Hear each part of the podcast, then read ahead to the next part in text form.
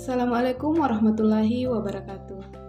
Halo para pendengar radio perempuan siaga COVID-19 Sipurenu FM.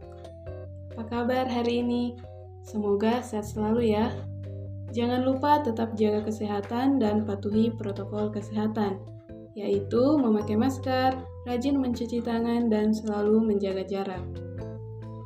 Hari ini bersama saya Deli yang akan menemani teman-teman dan pendengar Sipurenu semua dalam program Ak Gurung SMP.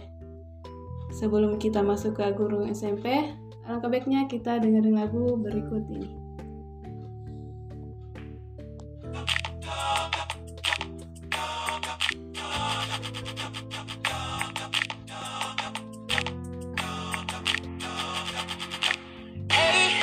Apa kabar kawan? Tá em massa.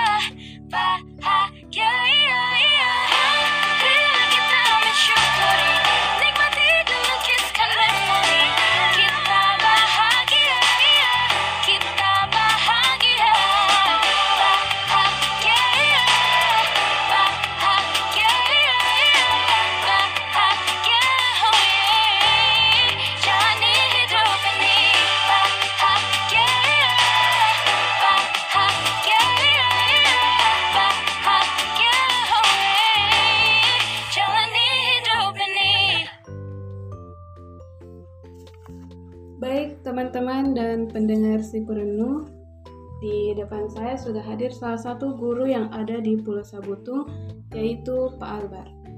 Apa kabar Pak hari ini? Ya, Alhamdulillah baik. Di pertemuan hari ini materi yang ingin Bapak ajarkan seputaran apa? Insya Allah materi kali ini Kak Deli ini tentang teks tanggapan kritis seputar tanggapan khususnya di kelas 9. Baik teman-teman dan pendengar si perenuh, sebelum Pak Albar memberikan materinya, alangkah baiknya teman-teman menyiapkan dulu alat tulisnya terlebih dahulu. Dan jangan lupa untuk tetap mematuhi protokol kesehatan ya. Baik Pak, silahkan dimulai materinya. Ya, kasih Kak. Oke. Bismillahirrahmanirrahim. Assalamualaikum warahmatullahi taala wabarakatuh. Ya, alhamdulillahirabbil puji syukur kita panjatkan atas kirat Allah Subhanahu wa taala dan tak lupa pula kita kirimkan salam beserta salawat kepada baginda ya Nabiullah Muhammad sallallahu alaihi wasallam. Allahumma shalli ala sayyidina Muhammad. Seperti yang disampaikan oleh Kak Deli tadi, Anda sekalian untuk pendengar radio Sipurunu tetap ikuti himbauan pemerintah. Ini tetap mengingat 3M memakai masker, mencuci tangan dengan air yang mengalir dan menghindari kerumunan dan khususnya kepada Anda yang masih duduk di bangku SMP atau masih duduk di bangku sekolah ya. Mendingan jangan keluar rumah dulu karena ya, apa ya supaya lebih tidak terjadinya penyebaran COVID 19 ini. Ananda silahkan tinggal di rumah dan bisa belajar di rumah ditemani oleh radio Siaga Sipurenu Oke, untuk anak-anak sekalian, kita masuk ke materi yakni tentang memahami teks tanggapan kritis. Nah, mungkin anda pernah nggak memberikan tanggapan kepada temannya terkadang biasanya kalau anda bisa lihat status dari temannya atau ada foto yang diupload dari temannya pasti ya anda memberikan tanggapannya. Nah, itu salah satu contoh dari tanggapan. Tapi dalam hal ini kita belajar tentang tanggapan kritis. Nah, sebelum kita masuk tanggapan kritis, Ananda perlu mengetahui bahwa tak ada gading yang tak retak. Begitulah pepatah terkenal yang sering kita baca dan dengar. Pepatah itu mempunyai arti bahwa tidak ada manusia yang sempurna. Di samping mempunyai kelebihan, setiap orang pasti juga mempunyai kelemahan atau kekurangan. Kelebihan yang dimiliki seseorang tidak lantas dipamerkan atau disombongkan, Begitu pula kekurangan atau kelemahan yang dimiliki seseorang yang menjadikan sebagai bahan untuk saling merendahkan, bahan mengejek atau menjatuhkan orang lain. Akan tetapi, bagaimana dengan kelebihan atau kekurangan yang dimiliki, kita dapat hidup saling memberi dan menerima dan saling melengkapi satu dengan yang lainnya. Untuk menyempurnakan kekurangan itulah diperlukan kritik dan saran dalam kehidupan, kritik adalah hasil dari analisis dan evaluasi dengan tujuan meningkatkan pengertian, perhatian, sensitivitas, dan kualitas dari suatu pekerjaan atau tindakan. Orang yang ingin berkembang adalah orang yang mau menerima sekaligus memberikan atau menyampaikan kritik kepada orang lain. Ah, menyampaikan kritik merupakan salah satu bentuk komunikasi seseorang terhadap informasi yang diterimanya. Kritik disampaikan hendaklah merupakan kritik yang membangun, sehingga dapat mengarahkan atau membimbing seseorang atau sekelompok orang ke arah yang lebih baik. Kritik, dapat disampaikan baik secara lisan maupun tulisan. Nah, seperti halnya tadi yang saya sampaikan, kalau Anda melihat status dari temannya, foto dari temannya, ada kelebihan atau ada kekurangan, khususnya kalau ada kekurangan ya jangan dikritik sampai eh, teman kalian itu membuat dirinya wow ini teman saya kenapa kritik seperti ini? Usahakan kritiknya itu membangun. Oke untuk memahami teks tanggapan kritik nah, Anda bisa dengarkan contoh yang saya bacakan Judul contohnya yakni judul teksnya Pembangunan karakter sebagai modal menghadapi tantangan global.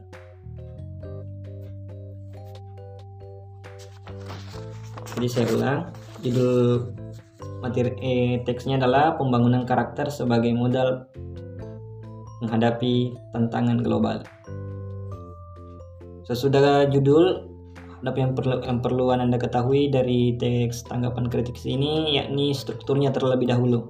Jadi struktur terlebih dahulu dari teks tanggapan kritik yang pertama judul, baru baru yang kedua resume, ketiga kelebihan dan kekurangan, keempat penilaian keseluruhan, Jadi ini yang empat dari bagian struktur yang perlu Anda ketahui. Saya ul- ulang. Yang pertama judul, baru kemudian resume, yang ketiga kelebihan dan kekurangan, dan terakhir penilaian keseluruhan.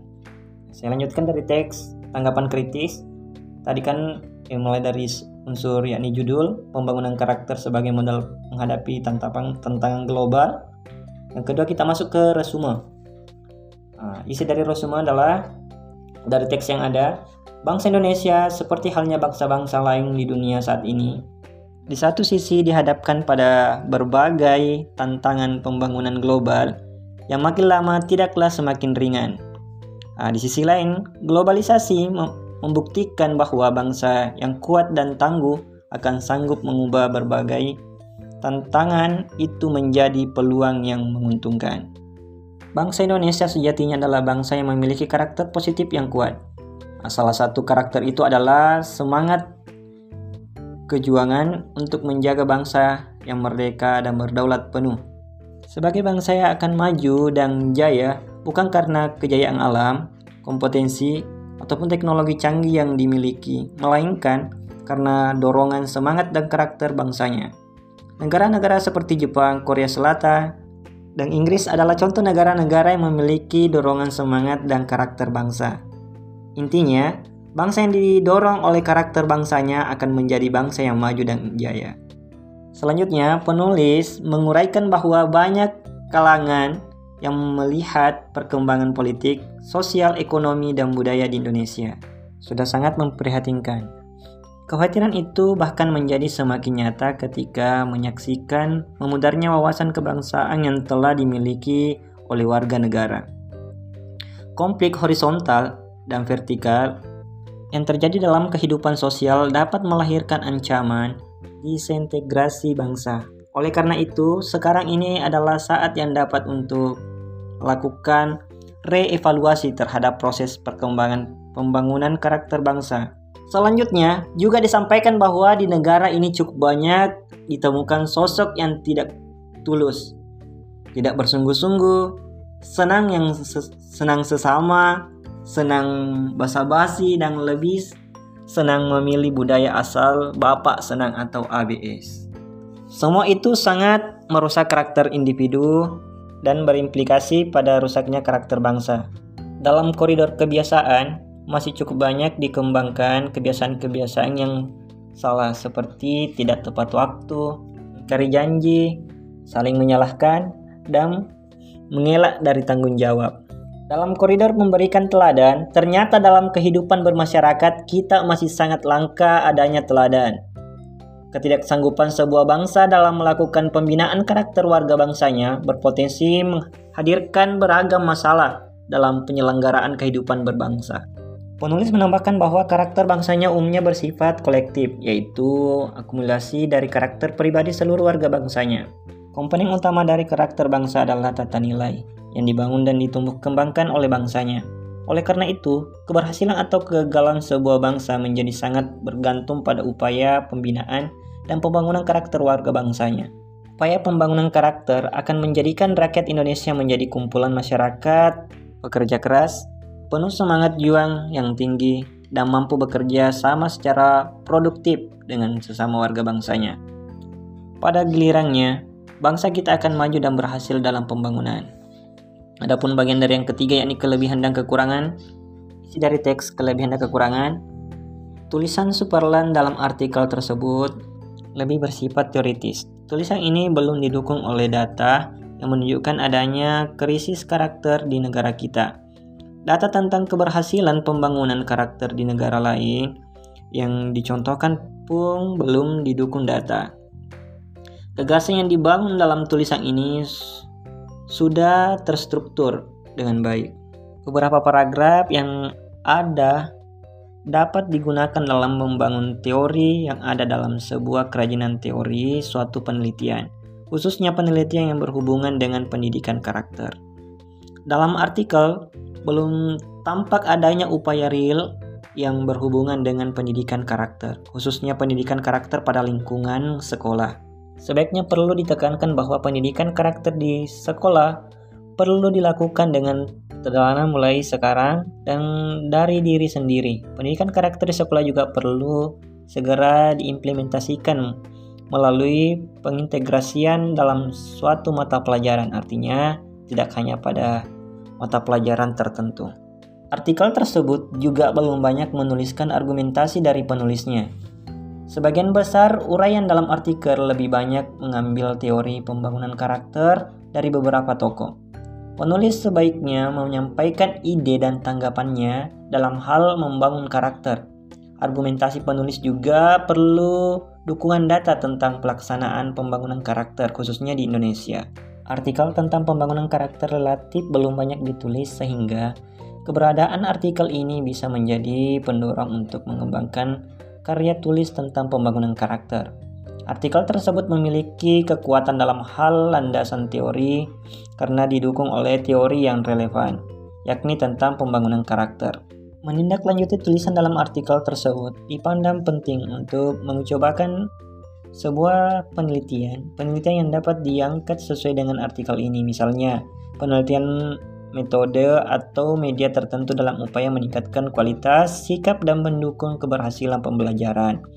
Perlu diperolehkan informasi secara nyata mulai fakta lapangan tentang konsep-konsep strategi pembelajaran dalam upaya pendidikan karakter.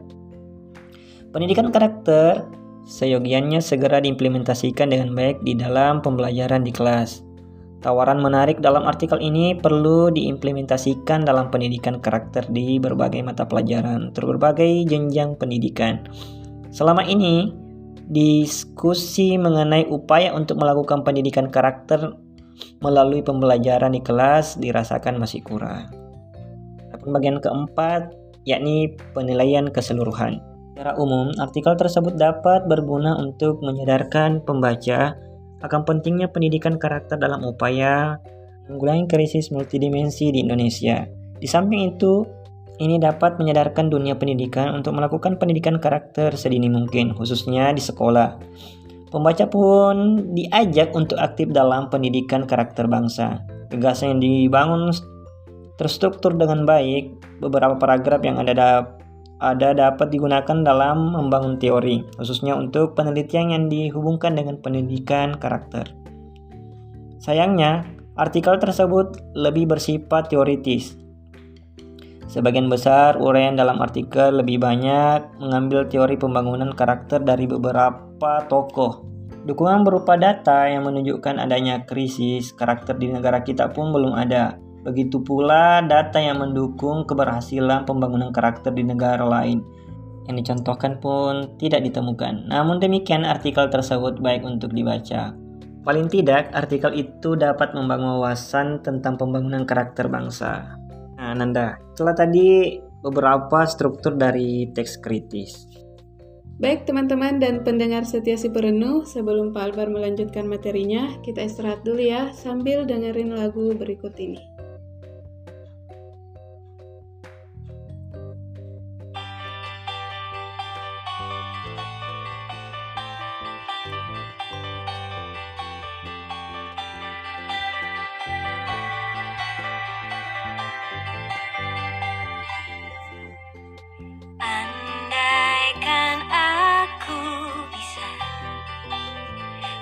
sayang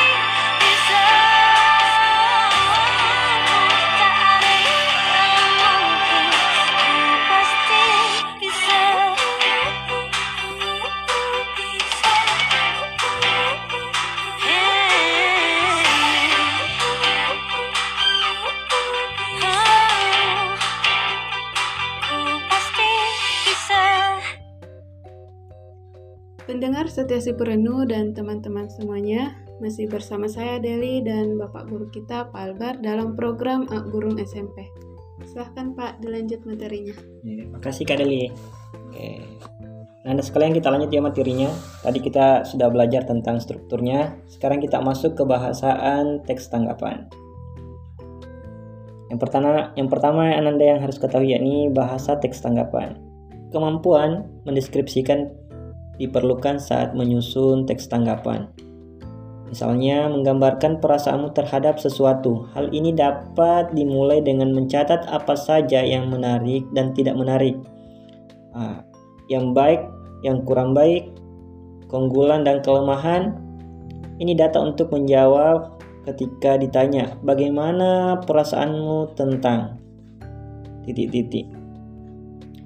Banyak remaja yang menjawab dengan gimana gitu. Jawaban semacam ini menunjukkan ketidaksanggupan mendeskripsikan sesuatu. Selain kemampuan mendeskripsikan, kemampuan yang harus dikuasai adalah mengungkapkan pujian dan kritik dengan bahasa yang santun. Nah, ini cara menanggapi pujian. Sangat menyenangkan menerima pujian. Siapa pun suka, siapa pun tidak, tua, muda, besar, kecil, miskin, kaya, laki, perempuan, cantik, tampan, atau orang yang merasa tidak cantik atau tampan. Coba perhatikan selama pengalaman hidup di rumah, di sekolah, di masyarakat, apakah orang Indonesia suka memuji atau sebaliknya? Nah, sayangnya kamu kurang sekali melihat orang memuji dengan tulus. Ayo kamu tanamkan dan biasakan memuji orang lain dengan tulus. Biasakan melihat sisi baik dari setiap orang. Setiap hal, jika semua orang Indonesia membiasakan ini, maka akan terbentuk bangsa yang memiliki kepercayaan tinggi energi positif akan membangun Indonesia lebih maju. Pujian membawa perasaan positif yang disebabkan seorang telah memperhatikan suatu karyamu, perbuatanmu, ucapanmu, terima yang dianggap memiliki nilai. Memuji merupakan komponen penting, kemampuan personalisasi, dan juga sarana berguna untuk memulai percakapan. Namun, bagi beberapa orang, memberi pujian menjadi pengalaman yang kurang menyenangkan karena khawatir kurang tepat. Jangan cemas, ikuti petunjuk berikut tentang pemberian pujian yang tepat. Memuji secara tepat, yang pertama, tulus bukan basa-basi. Memuji tidak dengan sungguh-sungguh akan dapat disarankan sebaiknya jika pujian itu sungguh-sungguh, tulus, bukan sekedar basa-basi dapat disarankan dan orang senang dengan apa yang kamu katakan. Caranya memandang orang yang dipuji jika memuji secara langsung atau memuji secara khusus. Misalnya, lebih khusus jika mengatakan, "Kamu tampak lebih ceria jika memakai jubah warna ini." daripada mengatakan, "Kamu bagus memakai jubah itu." Adapun cara yang kedua yakni hormati, hargai. Jangan sampai niat memuji malah diterima sebaliknya. Hati-hati memuji berdasarkan suku, agama, ras, atau penampilan fisik seseorang. Hindari ucapan penjelasan yang tidak perlu. Misalnya, kamu hebat untuk ukuran orang desa atau tidak ada orang kampung yang sepintar kamu. Ini menyeratkan orang desa atau kampung tidak ada yang hebat atau pintar. Atau, tuh kan kamu terlihat cantik kalau berdandan. Ini menyiratkan bahwa jika tidak berdandang orang itu tidak cantik. Sekarang kita masuk tentang waktu. Ada beberapa pujian yang tidak cocok dalam situasi tertentu. Pastikan lihat kondisi peristiwa sebelum memuji seseorang. Maksudnya, ada pujian yang bisa diberikan kapan saja dan ada yang harus diberikan seketika. Paling tepat, pujian diberikan setelah seseorang mengerjakan sesuatu dengan sangat baik. Pujian seketika dan diharapkan banyak orang. Kesaksian orang-orang membuat pujian lebih bermakna dan si penerima merasa dihargai. Adab yang keempat, yakni diberikan rasa nyaman. Tujuan memuji adalah untuk orang lain, bukan membicarakan diri sendiri. Jangan membicarakan diri sendiri apalagi jika maknanya berlawanan. Ini membuat orang yang dipuji merasa tidak nyaman. Misalnya, kamu hebat sekali sudah memenangi kejuaraan catur, mengharumkan sekolah kita. Kalau saya tidak mungkin bisa. Saya orang yang tidak bisa apa-apa. Nah, Ananda sekalian itulah tadi eh, materi tentang cara memberikan tanggapan atau teks tanggapan.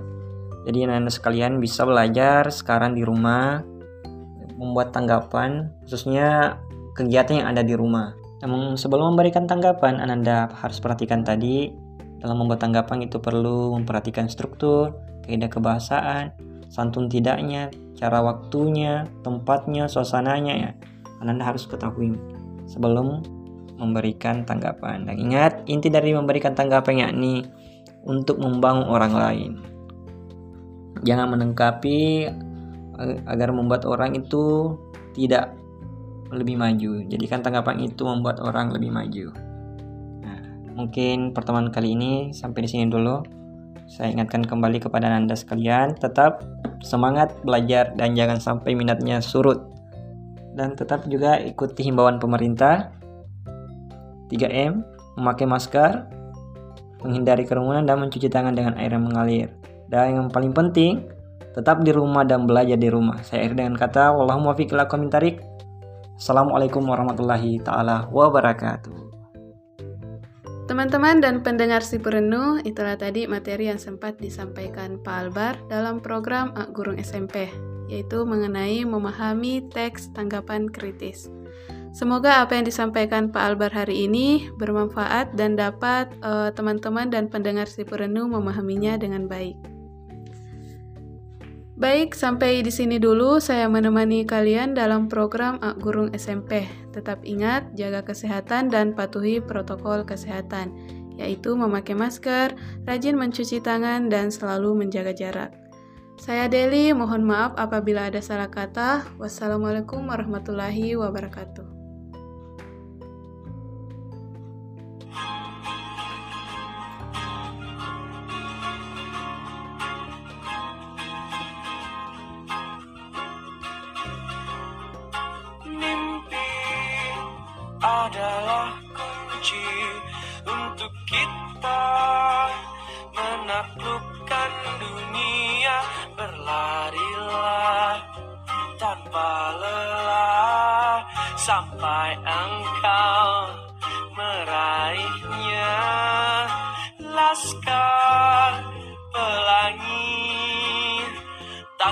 Terikat waktu. Bebaskan mimpimu di angkasa. Warnai bintang di jiwa.